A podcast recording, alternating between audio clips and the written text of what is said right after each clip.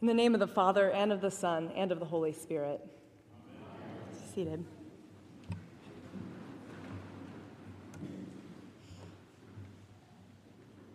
David slayed Goliath centuries ago. But there still remain giants in our society.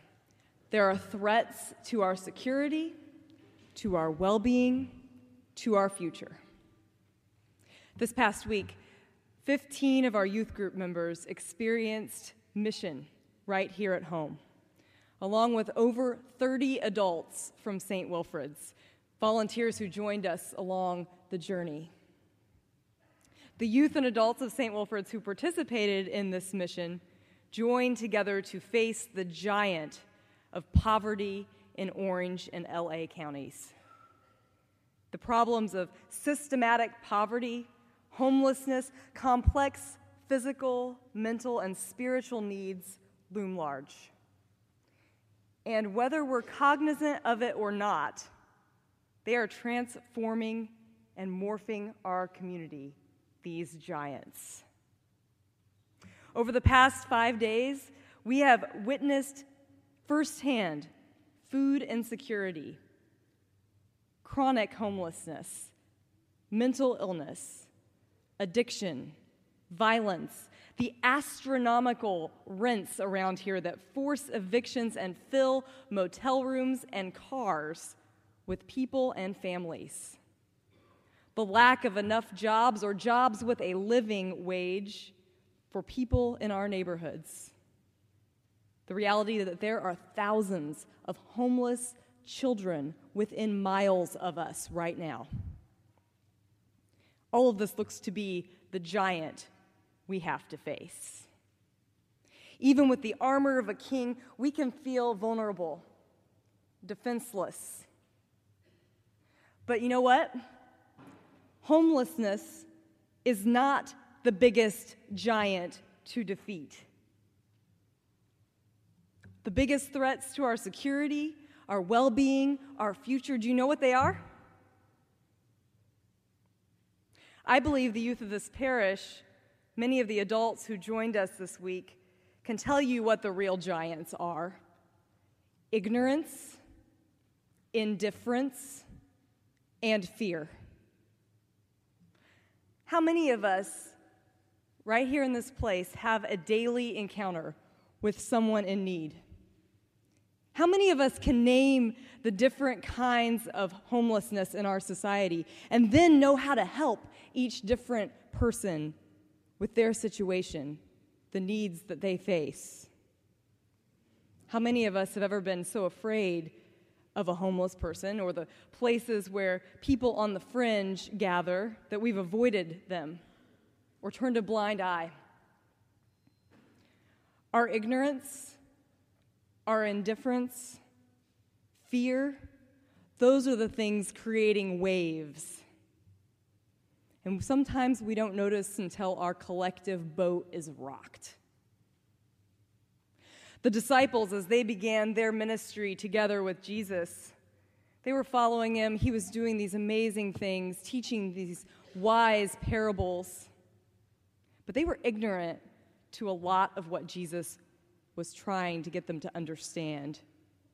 As they heard Jesus speaking wisdom, teaching in parables, little did they know that the next parable was going to be their real life, their experience together. It was night. They'd been out all day with the crowds, and Jesus suggested, Let's go out. Let's go and cross the sea, all you fishermen. Let's get away from the crowds.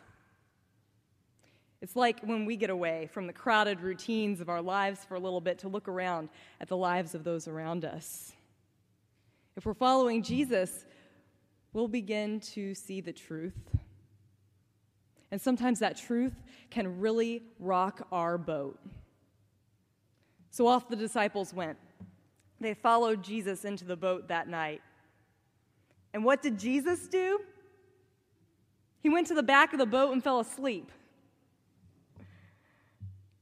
Not soon later, the huge waves began to pummel the ship. The storm started raging.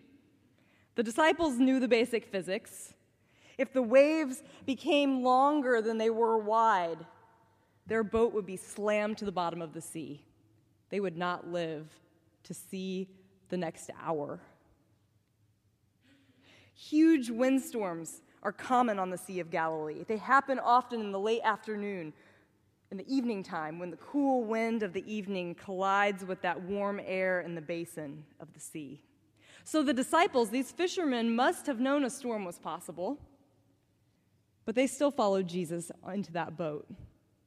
Jesus himself knew that storm was coming, yet he brought those disciples onto that boat. And the storm began to rage. When we follow Jesus as a community, it is not a guarantee for smooth sailing. All of our problems, individually and collectively, will not be solved. Sometimes the waters are calm. Sometimes we experience peace in our hearts. And sometimes the storms ensue, they rage, the waters beat down, and we fear for one another, for ourselves, for our lives. That storm began to threaten the disciples' security, their life, rocked their illusions of what it meant to follow Jesus, brought into question their understanding of who Jesus really was. And they asked the question Teacher, do you not care that we are perishing? It's easy for us to ask that same question when we look around at the state of our communities and we see the need. Does God not care that the storm is raging all around us, leaving people without homes, hungry, with disease, sometimes even dead? Does God not care that one in seven of our neighbors in Orange County will not know where their next meal is coming from today? I think the hardest question that I heard this week was a question from a child who lives on and off the street, in and out of motels just up the road in Anaheim, near Disneyland. She asked, Does God care that we are homeless? Here's the thing about that storm on the Galilee and the storm of poverty and struggle in our community. Jesus has been here the whole time. And it seems sometimes he's asleep. It's only when the disciples awoke the sleeping Jesus within that boat that anything changed. The point's not that Jesus calmed the storm it's that the disciples finally thought to wake Jesus up. And even still, they were asking the wrong question. After they asked Jesus, Teacher, do you not care that we are perishing? Jesus said, Why are you afraid? Why are you afraid? Why are you focusing your energy on fear instead of faith? St. Augustine said to all of this When you have to listen to abuse, that means you are being buffeted by the wind. When your anger is aroused, you are being tossed by the waves.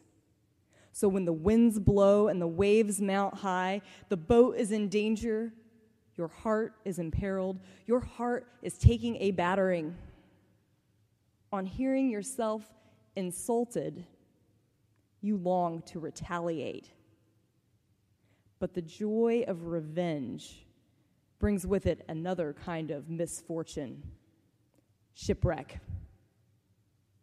Why is this? Because Christ is asleep in you. What do I mean? I mean, you have forgotten his presence. Rouse him then Remember him. Let him keep watch within you. Pay heed to him. Jesus is with us in the boat of our life together. But are we waking Jesus up? Are we trusting in his presence both in the calm and in the storm? Is Jesus awake or asleep in the life of this parish? We can't always pinpoint the source of the storms and the giants, but we know they exist. And we do have examples from Scripture today of followers of God who responded to the storms, to the giants.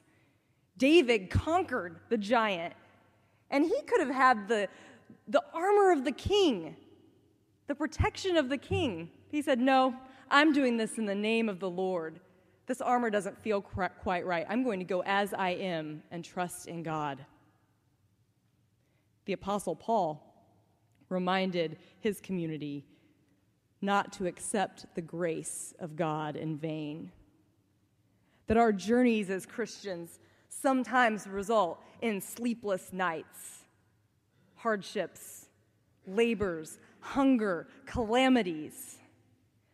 But if we are truly to accept and extend the grace of God, it moves us in the midst of all of that to open our hearts wide not restricting our affections, even when it threatens our comfort.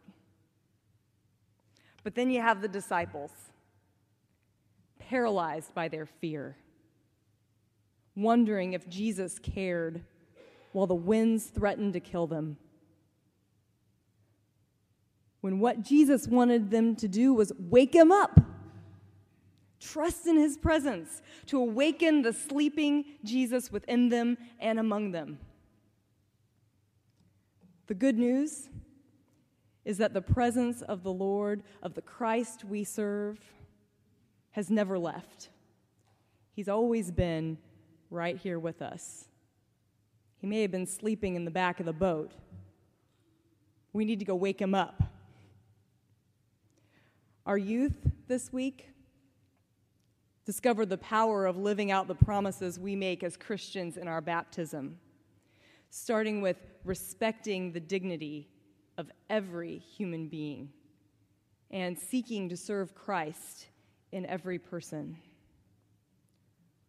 One of our youth group members engaged in a lengthy conversation with a homeless man. Actually, many of them did this several times this particular youth asked him about his interests, about his life.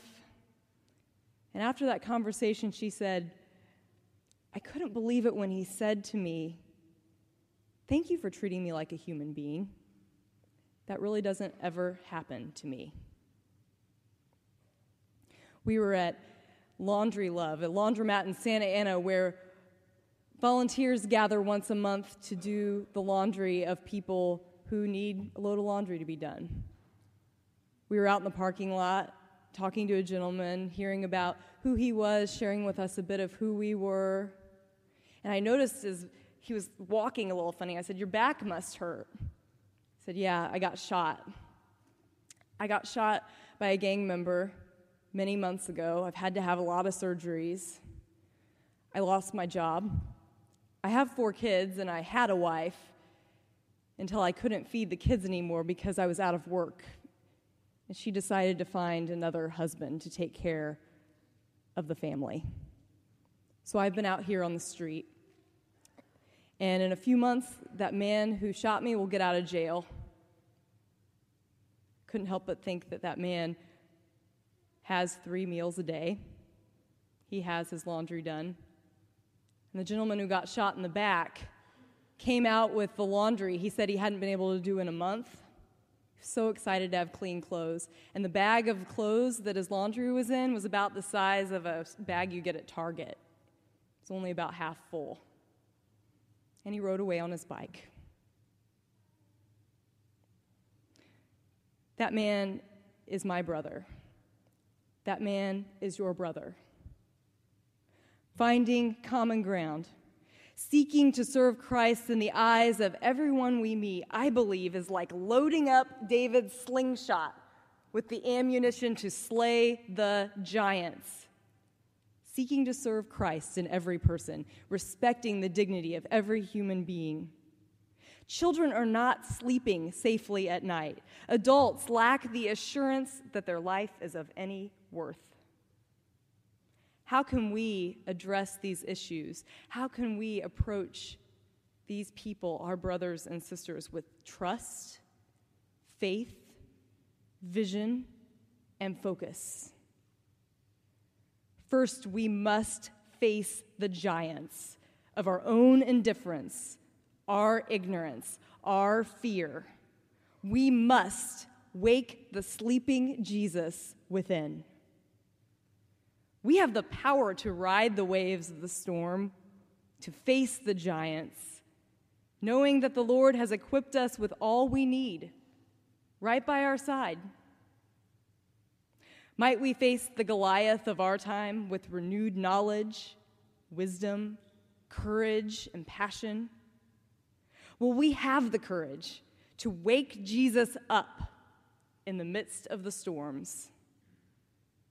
Abundant life, rejoicing await us. And we are called to open wide our hearts. Amen.